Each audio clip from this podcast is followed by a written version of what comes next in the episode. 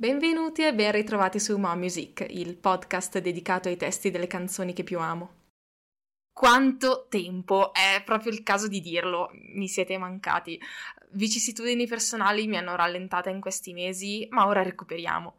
Però dai, ferma ferma non sono stata. Ho iniziato una collaborazione con il canale Twitch di Around the Club, dove al lunedì facevo da co-host a intervistare producer locali di musica elettronica di rilievo anche internazionale, grazie ai contatti di Malek, che ringrazierò sempre tantissimo per avermi fatto entrare a far parte della sua squadra. Grazie per la fiducia.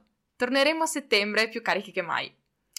E ho fatto anche qualche comparsata dallo tiranno con un iPod Classic funzionante alla mano, sempre a parlare di musica, cosa che amo fare dal più profondo del cuore. Era solo il podcast a essere in pausa, ma ora, come detto prima, recuperiamo e anche col botto, con una delle puntate più lunghe che abbia mai scritto, per premiarvi dopo la lunga assenza. Mi scuso per eventuali problemi di audio nella sezione precedente, ma ho avuto un problema con il microfono e adesso spero che sia tutto a posto. Possiamo proseguire. Solo proprio in occasione delle nuove proiezioni rimasterizzate del Signore degli Anelli al cinema, voi ci andrete, ci siete già andati, questa seconda puntata di approfondimento sulle citazioni di Tolkien nella musica poteva uscire, solo in questo periodo. Eh sì, perché questa è la seconda parte di approfondimento dopo l'episodio 3 di questo podcast, che vi invito a recuperare se già non l'avete fatto.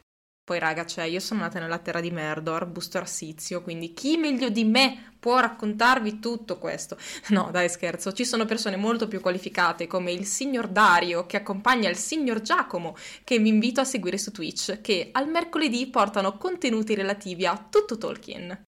Torniamo dunque, come qualcuno aveva già intuito dall'indizio lasciato nell'ultimo episodio, quello su San Patrizio con Taking the Hobbits to Isengard in versione irlandese, nel mondo del Signore degli Anelli. Torniamo nella Terra di Mezzo, nella Contea degli Hobbit, in un viaggio musicale che comincia dai teutonici bardi di Crefen, ovvero i Blind Guardian, e termina a Trieste con i già citati Rhapsody in una delle loro digievoluzioni, Not Even My Final Form, i Luca Turilli's Rhapsody, e con anche una capatina in Austria e in Svezia nel mezzo. Eh, in realtà sono verso la fine Mash. Vi ricordo che tutti i brani che verranno menzionati nel corso della puntata saranno poi raccolti nella playlist ufficiale che vi invito a seguire e che trovate su Spotify, linkata sempre nella bio del mio profilo Instagram mon-basso-music. Allora, è una puntata un po' particolare quella di oggi, bella cicciotta, perché il germe dell'idea non viene da me, ma dal mio amico Tiziano della community sibellina, che in primis qualche mese fa mi suggerì di trattare proprio The Bard Song dei Blind Guardian, proprio come richiesta personale. Ma dovete sapere che di Bard Song ce ne sono due e io ovviamente vi parlerò di entrambe. Questa puntata inoltre deve il suo ampliamento musicale grazie al mio amico Goblin che mi ha introdotta al terzo gruppo di cui vi parlerò oggi, ovvero i Summoning. Ma procediamo con ordine. Blind Guardian. Come dicevo, eh, i canti del bardo sono due. La più nota, quella che viene subito alla mente quando la si nomina, è The Bard Song in the Forest che però è solo la prima di due parti. La seconda è la forse meno nota The Bard Song The Hobbit. D'ora in avanti ci riferiremo ai due brani nel seguente modo: Bard Song 1 e Bard Song 2. Come iniziare a raccontarvi Bard Song 1? Eh, si tratta forse della ballad metal più conosciuta nel, nel settore, nel genere, quella melodia che sa toccare le più intime corde del cuore anche del più duro dei metallari. Come la più classica delle ballate di un bardo, ovvero di un cantore, un musico, un menestrello che narra di gesta eroiche al fine di tramandarle alle generazioni future, Bard Song 1, la versione originale del 92, poi vi spiego meglio dopo, esordisce con un giro di chitarra acustica accompagnato da un sottofondo di archi che introduce la calda e soave voce di Hansi Kirsch, il frontman della band tedesca. Eh, il brano funge da parte introduttiva, la vera e propria storia, non ha un vero contenuto narrativo, se così lo vogliamo chiamare, è più un invito all'ascoltare e a cantare assieme la storia che verrà raccontata dal bardo, quella di Barsong 2, appunto, il cui ruolo viene presto spiegato. Dei bardi non è importante sapere i nomi, l'identità, chi ti racconta la storia, non è rilevante alla luce della grande storia. Ciò che conta invece la vicenda narrata, le magnifiche gesta di cui poi il pubblico sarà testimone e tramandatore. Perché infatti con i tamburelli che si aggiungono, un domani le nostre vite terrene, noi soggetti alla precarietà dell'esistenza, dinanzi all'ineluttabilità del tempo, cadremo come foglie da un albero, ma la nostra ballata rimarrà per sempre indelebilmente scolpita nella memoria collettiva. Ma il domani non è solo inteso in accezione negativa, appunto come qualcosa che incombe, ma eh, anche domani le vostre paure scivoleranno via grazie alla magia dei nostri canti. Aggiungo una postilla. Uh, un'interpretazione possibile sull'identità del bardo potrebbe essere un riferimento allo stesso Tolkien, cantore di epiche avventure divenute immortali quanto il suo nome, in contrasto con quanto detto dal bardo poc'anzi. Allora, veniamo dunque ai riferimenti al mondo di Tolkien in questo brano. Cioè, sono pochi in realtà, perché la vera ciccia si trova in Bard Song 2, come ho detto prima. I riferimenti si trovano solo in due dei 25 versi di cui è composto il brano, uno più implicito e l'altro più esplicito. Il primo è Un'ultima storia riecheggia nella mia mente, vi narrerò di un uomo coraggioso che visse lontano da qui. L'uomo coraggioso è Bilbo Baggins, inteso come personaggio di sesso maschile, non in quanto di razza umana, altrimenti avrebbero detto mezz'uomo, halfling. La sua epopea infatti viene raccontata in Bard Song 2. Però in quanto di razza umana, chi altri potrebbe celarsi dietro questa definizione di uomo coraggioso in seno alla storia dello Hobbit? Potrebbe esserci un easter egg. Con un gioco di parole, infatti, si potrebbe fare riferimento proprio a Bard, l'arciere, l'eroe di Esgaroth, colui che arpionò il drago Smaug e lo uccise. Quindi il titolo del brano potrebbe anche leggersi anche proprio come La canzone di Bard, senza il d iniziale. Uh, aneddoto personale, uh, per me il drago, fino alla visione del film prima e alla lettura in lingua originale poi, si era sempre chiamato Smog, avendo io sempre avuto in mente la versione della prima edizione italiana del 73. La copia è di mia mamma che comprò all'epoca il bellissimo cofanetto completo del club degli editori, quello bordeaux freggiato d'oro con le illustrazioni di Tolkien in un riquadro in copertina. Cioè è una roba pornografica, raga, veramente. Eh, che avete visto nel post precedente sul profilo Instagram di Mon Music. Se non lo seguite, seguitelo immediatamente, così non vi perdete nessun aggiornamento, ma raccomandi. Bene, nella prima edizione dello Hobbit, qui appunto su licenza di Adelphi per CDE, appunto, edita in Italia nell'anno di morte di Tolkien, anno su cui potremo spendere una bella teoria, ma ve la lascio per dopo, eh, la traduttrice Elena Hieronimi Disconte, scomparsa tra l'altro lo scorso novembre, localizzò il nome del drago, conferendo al nome stesso un riferimento più chiaro all'orecchio del lettore italiano e per facilitarne anche la pronuncia, regolarizzandone l'onomastica. La parola smog, infatti, fumo e nebbia, smoke and fog, si rifà all'alito del drago e alla tossicità dello stesso, in quanto avido e approfittatore, ma anche all'olezzo sulfureo. Trovo la scelta particolarmente azzeccata, sinceramente, e anche molto efficace. So che però ad alcuni fece storcere il naso all'epoca. Che poi non sia stata mantenuta nelle traduzioni successive un po' mi è dispiaciuto, ma per fedeltà all'originale approva anche l'uso di Smaug, che appunto ricorda il verso maestoso e terrificante del drago. Scusate, sono diventata la Svet per questi 5 minuti, aiuto, torno a essere Monica. Ok, torniamo a noi. Il secondo richiamo tolkieniano in Bard Song 1, più esplicito, come dicevo prima, è nei miei pensieri e nei miei sogni, sempre presenti nella mia mente, queste canzoni di hobbit, nani, uomini ed elfi. Chiudi gli occhi, così potrai vederle anche tu. E il brano si conclude così, con questo invito a passare al capitolo successivo. Preludio dunque alla seconda parte, quella che conterrà la storia vera e propria, questo brano eh, uscì originariamente nel 1992 insieme alla sua controparte nell'album Somewhere Far Beyond, il quarto del gruppo, e fu poi ripubblicato come singolo nel 2003. Quindi ha avuto eh, diciamo una diffusione maggiore proprio negli ultimi anni proprio per questo motivo, che è diventata poi la versione più diffusa, quella più nota. Quando si pensa ai Blind Guardian, almeno personalmente, questo è il primo brano che mi viene in mente. È il brano forse più cantato sentitamente dal pubblico durante i concerti dal vivo. Penso che anche proprio il soprannome dei Bardi di Krefen possa avere una base anche grazie a questo immortale brano. Di questa canzone esiste anche una meravigliosa versione a cappella dei bravissimi Van Canto che vi invito a recuperare. Quelli che avevano fatto anche Wishmaster, di, di, di, di eh, roba, per un'esperienza forse più intima e preziosa che accede con le sole voci armonizzate che fanno anche la ritmica, eh, stavolta non data dalle percussioni. Dicevo, ehm, questa versione accede ad angoli remoti dove la versione originale non arriva.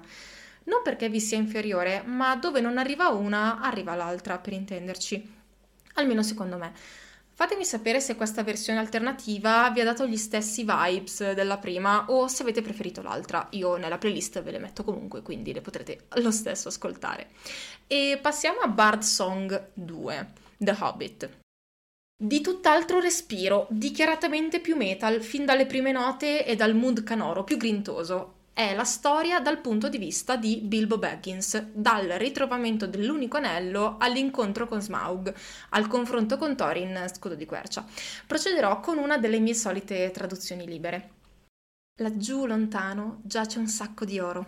Il tesoro che ho trovato è più che abbastanza. Lontano sulle cime dobbiamo dirigerci, oltre le montagne e i mari, alla vecchia cima, dove l'antico drago riposa, senza vista nell'oscurità del Dedalo. Oddio, tirami fuori di qui. E Gollum ti mostra la via d'uscita. Sono vivo, il drago morente è foriero di disastri e dolore orrore nelle rocche di pietra. Prenderò l'archengemma e mi lascerò i nani alle spalle. Così come il ghiaccio il fuoco, le foreste che abbiamo attraversato e gli orrori nelle rocche di pietra, troll nell'oscurità, l'alba se li ha presi con sé, catturati nel bosco dal re degli uomini della foresta. Ma ora sono solo, perché ho preso la mia decisione Sotto l'incanto dell'oro, il re sotto la montagna rischia la grande guerra. Che sciocco. Ha perso il controllo. Così un modo lo trovo io, senza vista, nell'oscurità del Dedalo.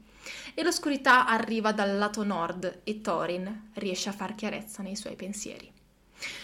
Dunque, la cima che viene menzionata è chiaramente la montagna solitaria, antica sede del regno dei nani della dinastia di Thorin Scudo di Quercia, scacciati poi dall'arrivo del drago Smaug, bramoso dell'oro e delle pietre preziose custodite nelle miniere della montagna.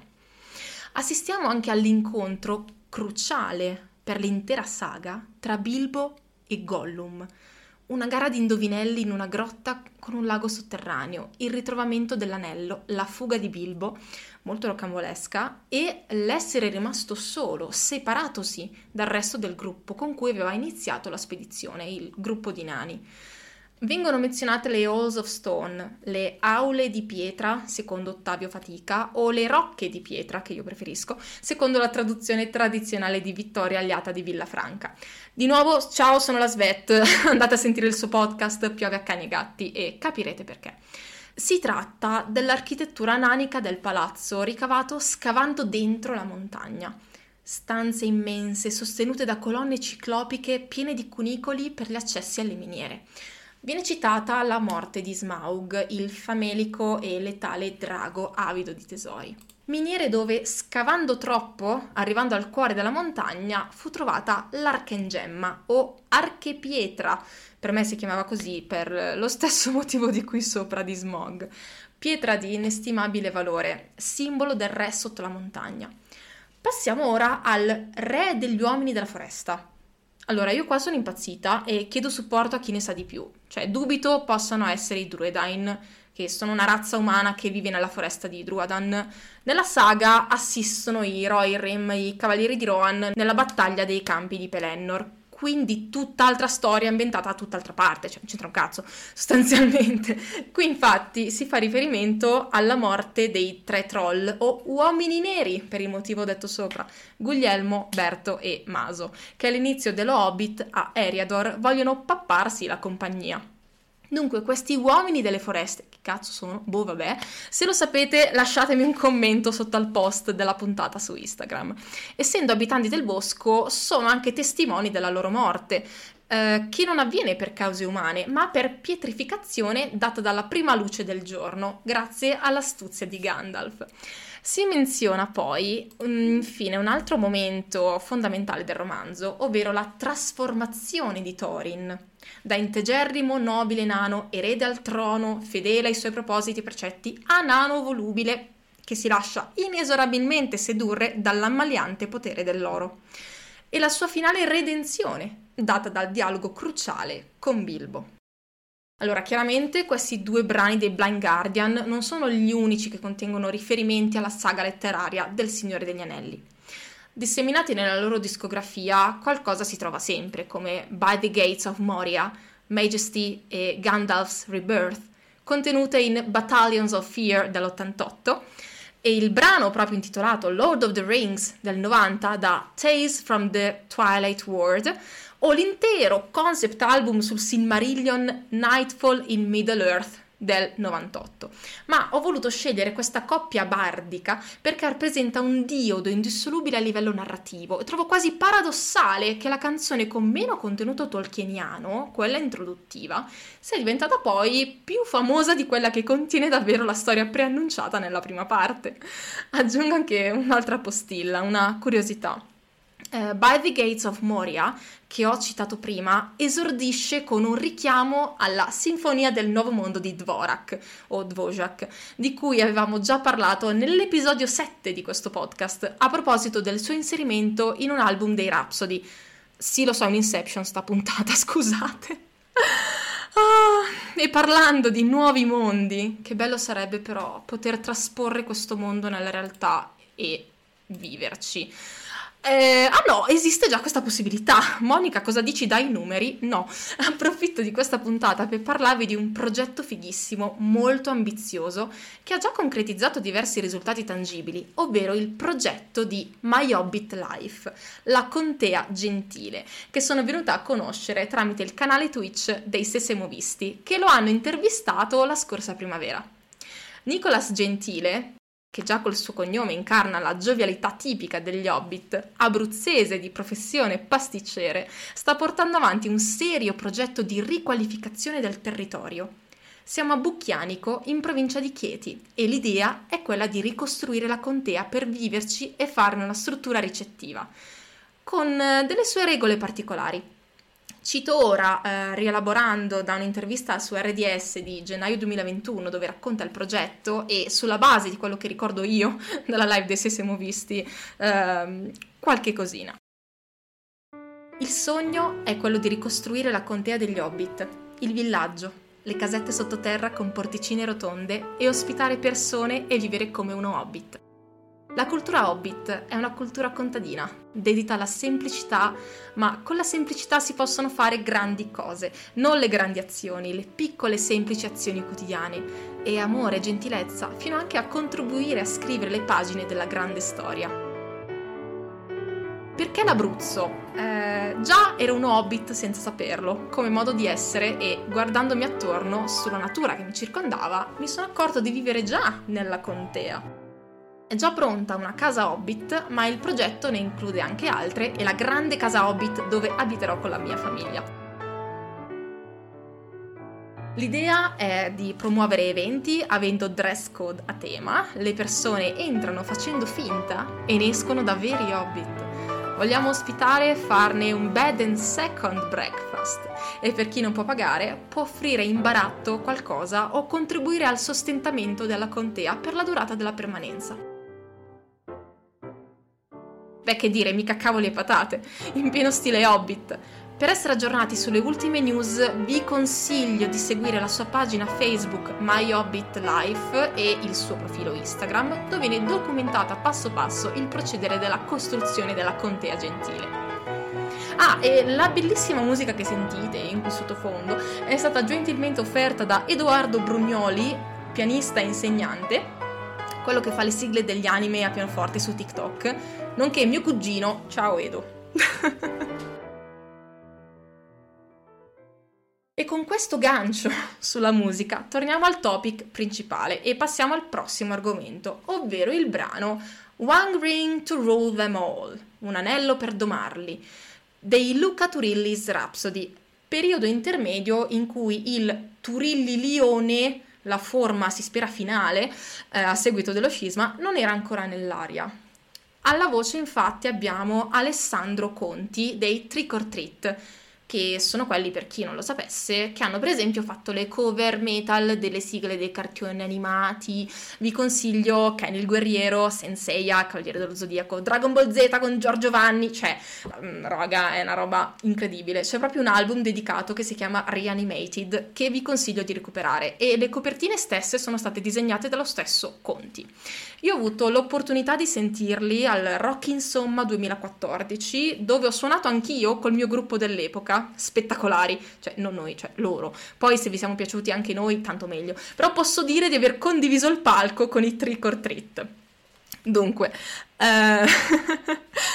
quindi ora a cantarci dell'unico anello abbiamo una voce molto versatile e potente. Il brano è la sesta traccia dell'album Prometheus Sinfonia Ignis Divinus del 2015, prodotto da Nuclear Blast, mica Bruscolini, ed è un colossale tributo al primo volume della saga del Signore degli Anelli, La Compagnia dell'Anello. La canzone dura 7 minuti e a livello strumentale non disattende le aspettative, attingendo a piene mani dall'epic metal più puro. Nel corso delle cinque strofe troviamo raccontata per sommi capi la storia dall'inizio alla fine, con il monito di temere l'unico anello, nel ritornello che spezza le strofe a gruppi di due, tranne l'ultima. Non vi leggerò tutto il testo perché per voi sarebbe una tortura, ma vi riassumerò le strofe e prima di proseguire all'inizio ehm, si può eh, sentire la voce di Gollum che invoca il suo prezioso tesoro. Dunque, eh, la prima strofa ci dà il setting dove si svolge la storia. Siamo nei vasti regni solitari della Terra di Mezzo, dove tetri sussurri svelano pericoli dimenticati. Nella seconda strofa c'è l'arrivo di Gandalf, Gandalf.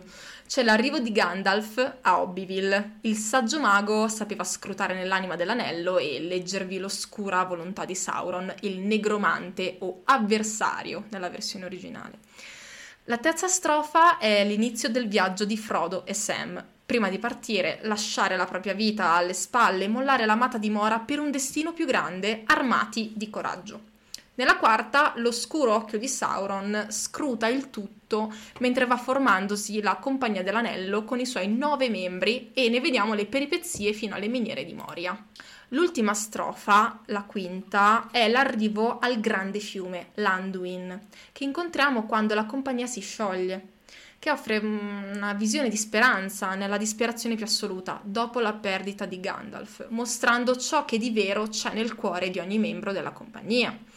La bramosia dell'anello di Boromir, Rip Sean Bean sempre con noi, la missione di Frodo, il portatore dell'anello, paralizzato dal terrore, Aragorn che vorrebbe andare a Minas Tirith per combattere contro Sauron e portare avanti la sua personale crociata per diventare il re di Gondor, ma sa che priorità assoluta ha la distruzione del fardello. Con la scomparsa di Frodo la compagnia si sparpaglia per cercarlo e qui si conclude la prima parte della storia che prosegue poi nelle due torri, ovviamente. Ma non vi ho detto la cosa più interessante, cioè la particolarità più saliente di questo brano, The One Ring to Rule Them All, dei Luca Turilli's Rhapsody, è che potete sentire cantato in linguaggio nero ciò che è inciso sull'unico anello, quel Some Kind of Elvish che Frodo non riesce a leggere, e vi accompagnerò nell'analisi linguistica di questi famosi versi. Ora ve li leggo. Ashnazg Durbatuluk, Ashnazg Gimbatul, Ashnag Trakatuluk, Agburzumishi Krimpatul. La traduzione più vicina a ciò che Tolkien aveva in mente è terrazzo, sgabello, formaggio. no, scusate, tanto lo so che lo sapete come continua, ma attacchioni. Dicevo, la traduzione più fedele è un anello per domarli, un anello per trovarli, un anello per ghermirli e nel buio incatenarli. Ash è infatti l'articolo indeterminativo che in coppia con Nasg, eh, anello, sono in anafora in questo distico. Eh, le altre parole Durbatuluk, Gimbatul, Trakatuluk e Krimpatul sono verbi con particelle enclitiche, dei suffissi agglutinanti, cioè morfemi che si concatenano l'un l'altro senza fondersi. Tul è il pronome posposto, cioè loro, domarli, trovarli, ghermirli, incatenarli. E quel look finale aggiunge la quantità, ovvero tutti, sarebbe il them all inglese, che in italiano non è stato giustamente reso per ragioni metriche. In Burzumishi la particella ishi è una posposizione, che come dice il nome è il contrario di una preposizione. Ovvero, cioè se noi diciamo nell'oscurità, loro dicono oscurità nella.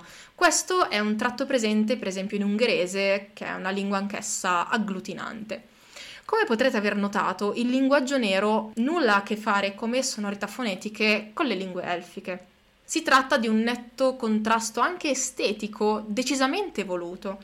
Tolkien, in qualità di glottopoieta, era volto a eh, trovare sonorità sgradevoli all'orecchio, una sequenza di suoni orribili da associare a un significato ben preciso, in modo da adornare in maniera macabra il distico che aveva immaginato, dapprima composto in inglese un po' lo stesso processo che sarà poi alla base dell'ideazione del Dothraki in Game of Thrones.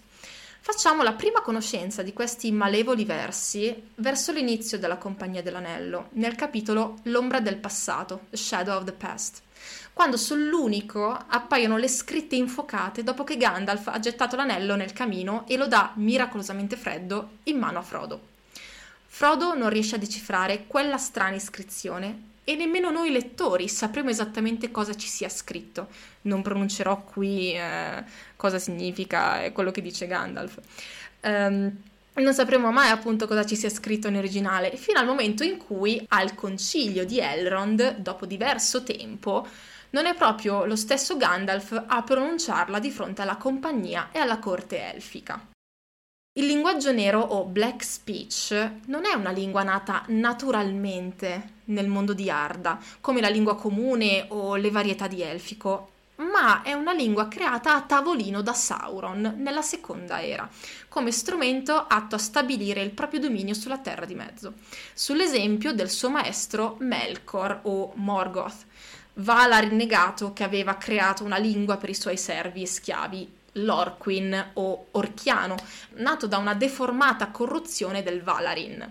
Ma nonostante il loro intento comune, entrambi fallirono e nel caso del Black Speech esso fu dimenticato, ma non dai Nazgûl e al suo risveglio nella terza era il linguaggio nero ridiventò la lingua ufficiale di Dol Guldur, Barad-dûr e di Mordor. E lì vi rimase eh, si vede anche qui appunto il contrasto tra ciò che è frutto della natura e ciò che invece è frutto dell'artificio, contrapposizione spesso presente nel Signore degli Anelli, che si concretizza nell'avversione verso la creazione degli Urukai. Sappiamo che Tolkien in vita era antitecnologia, nel senso che aborriva l'uso degli elettrodomestici, frigoriferi, lavatrici e cose così. Fastidio poi riversato poi anche in chiave letteraria e in maniera più ampia.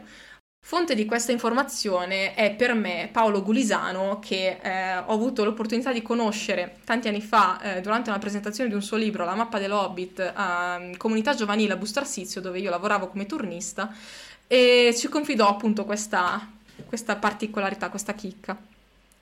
E se voleste invece approfondire l'argomento linguistico, vi consiglio il libro del 2002, Lingue degli Hobbit, dei Nani e degli Orchi, di Edward Klotzko, già autore dell'analogo sulle lingue elfiche. Grazie Svet, Luciana Perrucci, per avermi regalato questo libro, ti voglio bene, altrimenti questa parte sarebbe stata impossibile da scrivere. Non avrei avuto gli elementi corretti per parlarvi in maniera approfondita di questa cosa.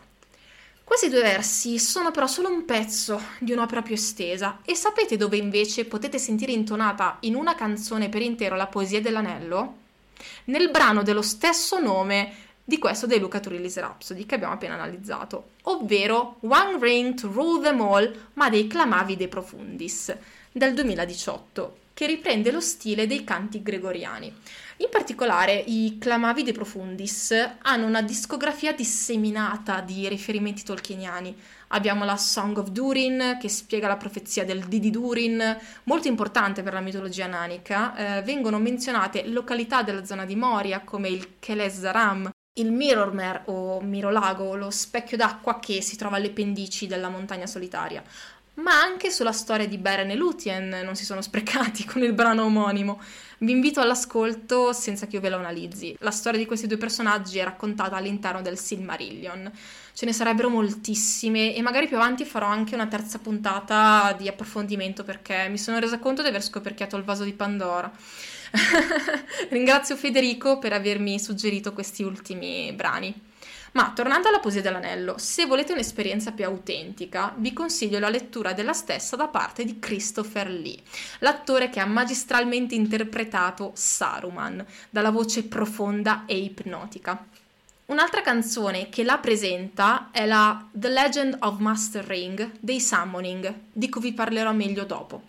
Dunque, la poesia recita: Tre anelli ai re degli elfi sotto il cielo che risplende sette ai principi dei nani nelle loro rocche di pietra, nove agli uomini mortali che la triste morte attende, uno per l'oscuro Sire chiuso nella reggia Tetra, nella terra di Mordor, dove l'ombra nera scende. Un anello per domarli, un anello per trovarli, un anello per ghermirli e nel buio incatenarli, nella terra di Mordor, dove l'ombra cupa scende. Quindi le quantità degli anelli sono 3, 7, 9, 1. Che cosa possono dirci questi numeri? Beh, per fato, per pura coincidenza, è l'anno di morte di Tolkien letto al contrario, 1973.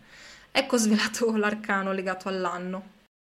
Ma veniamo ora ai Summoning, questo gruppo austriaco consigliatomi dal mio amico Goblin della community dei Sesemovisti, sempre su Twitch grande appassionato di musica come me, co-conduttore di un programma radiofonico presso Yes Radio di Sandona di Piave. Bene, i Summoning sono un gruppo che ha dedicato l'intera discografia, cioè vi rendete conto, con una sola eccezione, all'opera di Tolkien. Formatisi nel 1993, non si sono mai esibiti dal vivo e non progettano di farlo. La Napalm Records, fondata giusto l'anno prima, cioè stiamo parlando di una eh, delle case discografiche più importanti nel settore metal mh, mm, di oggi, all'epoca era appena nata, eh, produsse i loro primi album. L'ultima uscita è del 2018. In questo caso ho voluto soffermarmi su canzoni dai temi più oscuri.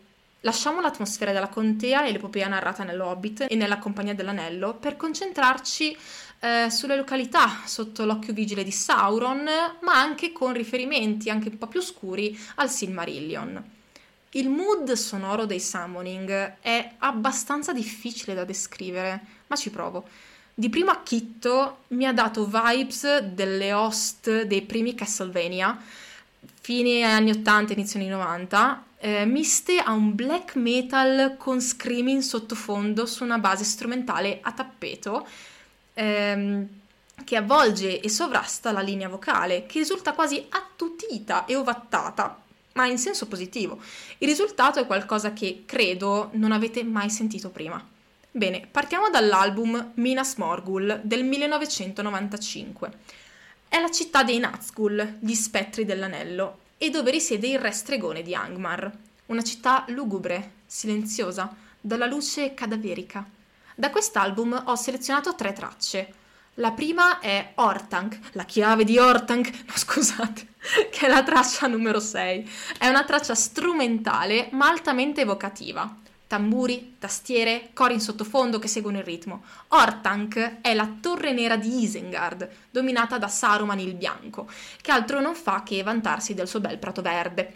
La successiva è la 7, Ungoliant, spirito malvagio dalle sembianze di un ragno gigante, abitante delle profondità dell'Avatar, di cui si parla nel Silmarillion, tessitrice di tenebra. Collaborò col malvagio Melkor, ma poi dallo stesso subì una sconfitta per poi risorgere più potente. Si pensa che dalla sua progenie possa essere discesa Shelob, eh, o Aracne nella nuova traduzione vengono menzionate le colline di Eselloar, luogo dove Melkor e Ungoliant corrussero i due alberi di Valinor, gettando nell'oscurità eh, Corollaire, il puro e fertile tumulo verde. Si fa perciò dunque riferimento anche ai Silmaril, gioielli creati da Feanor che appunto contenevano la luce dei due alberi. L'ultima da questo album, la traccia numero 10, di quelle di cui voglio parlare, The Legend of the Master Ring, cui ho accennato prima, offre un'interpretazione della poesia dell'anello che trovo particolarmente azzeccata. È come mi aspetterei che qualcuno come Sauron la possa mai aver pronunciata. La linea melodica di tastiere e chitarre è davvero incredibile e iconica. Ricordiamo che queste, tutti questi brani sono usciti ben prima eh, della versione cinematografica e quindi senza il bias eh, delle colonne sonore di Howard Shore. Dall'album Dol Guldur del 97 ho estratto due tracce. L'album fa riferimento all'omonima fortezza di Sauron nel Bosquatro meridionale. La traccia 4 si intitola Casa Doom, nome con cui sono anche note le miniere di Moria.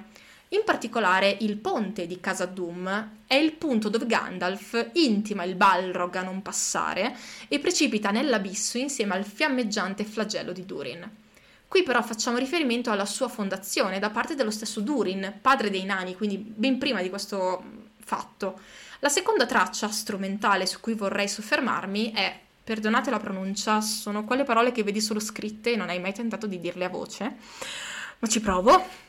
Ehm, Wirmvater Glaurung. Wirmvater. Wirmvater. Ce la posso fare. To, Glaurung. E siamo a posto così. ok, il padre dei draghi, Daenerys gli spiccia a casa. Sprovvisto d'ali, questo vermone gigante è stato il primo drago di terra. Infatti il suo nome è la composizione di Wyrm, drago vermiforme, e Vater, padre, alla tedesca ed era in grado col suo sguardo di pietrificare o fare impazzire le sue vittime. J.K. Rowling, ti vedo. Il drago apparve 4 o 5 volte se non mi sbaglio. Immaginatevi una specie di Tremors che, che porta a termine i malefici di Morgoth. Potete approfondire la sua vicenda nei Figli di Urin. Facendo un salto in avanti nel 2013, quindi praticamente l'altro ieri, dall'album Old Morning's Dawn ho selezionato Flammifer, portatrice di luce. Si fa chiaramente riferimento a Erendil, il mezzelfo, la cui luce racchiusa nella fiala di Galadriel fu molto utile a Frodo e Sam durante lo scontro con Shelob. Devo dire che la selezione qui è stata molto più ardua del previsto perché davvero ogni album traboccava di canzoni papabili. Io vi giuro vi volevo parlare di tutte, tutte bellissime di cui ci sarebbe qualcosa da dire. Vi invito perciò a scoprirle voi. E ringrazio ancora Goblin per avermi fatto conoscere questo fantastico gruppo. Vorrei concludere il nostro viaggio musicale con un'ultima curiosità abbastanza di nicchia che forse non tutti sanno. Vorrei parlarvi di un album. Tranquilli, non vi tengo qui un'altra ora ad analizzare traccia per traccia. Dicevo, un album totalmente strumentale, quindi siete salvi. Una chicca svedese, una gemma nascosta nella Scandinavia del 1970. Quindi con Tolkien ancora in vita, creata dalla mente geniale di Bo Hanson, un pazzo, cioè in senso buono, compose un intero album ispirato al Signore degli Anelli, dopo che la fidanzata gli passò eh, il libro, che dire, Galeotto fu il libro che lo scrisse, per quest'opera musicale. Le sonorità sono eclettiche e inedite, un po' come nel caso dei Summoning, Dimenticatevi appunto Howard Shore, Enya, i Blind Guardian, i Rhapsody, cioè stiamo parlando davvero di tutt'altro. Rock psichedelico, progressive, tastiere elettroniche, sintetizzatori modulari, cioè una roba mai sentita e difficilmente accostabile a un genere come il fantasy. Eppure da questa apparente accozzaglia è nato un piccolo capolavoro molto apprezzato sul suolo nazionale, purtroppo però oggi dimenticato dalla coscienza collettiva, sommerso dalle pieghe del tempo ma noi siamo qui per ridargli linfa vitale, infondergli di nuovo quell'energia, frutto di una fucina creativa che voleva trasporre in musica un libro che gli era piaciuto molto. E niente, vi leggo la tracklist, eh, concedetemela dai, in italiano, eh, dall'album inizialmente noto col titolo svedese Sagamon Ringen del 1970 e poi riedito in Inghilterra due anni dopo come Music Inspired by the Lord of the Rings che è come poi è diventato più conosciuto. Io tra l'altro sono riuscita a culo a accaparrarmi una copia su eBay eh, proprio in questi giorni, dovrebbe arrivarmi eh, metà agosto e non vedo l'ora perché credo che sia una di quelle cose da, da, da collezionisti che tipo wow. E vabbè, comunque, lato A dell'EP, traccia numero 1, lasciando la contea. 2. La vecchia foresta e Tom Bombadil. Tom Bombadil! Scusate, io qua fangirlo perché è il mio personaggio tipo prefe, cioè... Siamo seri. Eh, nebbia sui tumuli lande. I cavalieri neri fuga al guado. Nella dimora di Elrond l'anello va a sud. E così si conclude il eh, lato A con le prime cinque tracce. Andiamo al lato B. Viaggio nell'oscurità. Lothlorien. Ombromanto. I corni di Rohan e la battaglia dei campi di Pelennor. Quelli che abbiamo citato prima. Sogni nella casa di guarigione. Verso casa e perlustrando la contea. E veniamo alla dodicesima traccia, i porti grigi, Grey Havens. Vi ricordano qualcosa? più o meno quasi tutti i titoli fanno riferimento a uno o più capitoli dell'intera saga, chiaramente con qualche taglio a livello narrativo per ragioni di spazio. Io vi consiglio assolutamente l'ascolto, è un'esperienza che ti colma di beatitudine, di tranquillità, perfetta per un trip di LSD. No, mi dissocio! Un'epica narrazione acustica ottima da lasciare in sottofondo mentre si lavora, si studia o ci si rilassa semplicemente. Spero vi piaccia. E in playlist vi ho messo la seconda traccia di quest'album, ovvero The Old Forest Tom Bombadil, nel caso voleste poi recuperarlo integralmente e o seguire l'artista. Dunque, il lascito, l'eredità dell'opera di Tolkien non si misura soltanto in eponimi letterari, trasposizioni cinematografiche, schiere di cosplayer, action figure, videogiochi, giochi da tavolo, meme, ma ha lasciato un'importante impronta anche nell'ambito musicale. Basti pensare a un gruppo come i Gorgoroth, che devono il loro nome proprio all'omonima landa desolata nel territorio di Mordor, o lo stesso Burzum, che vuol dire oscurità, eh, buio, dai versi in linguaggio nero. Bene, il nostro viaggio termina qui, vi ho bombardati di informazioni, scusate. Come sempre trovate nella playlist ufficiale tutti i brani che ho menzionato nel corso di questa puntata e anche nei seguiti di Instagram potete trovare tutti gli artisti che ho menzionato che metterò anche nel post dedicato all'episodio. Lo so, sono davvero tanti, mi dispiace. Io vi ringrazio per avermi ascoltata fino a qui, grazie e alla prossima, sempre qui, qui su My Music. Ciao!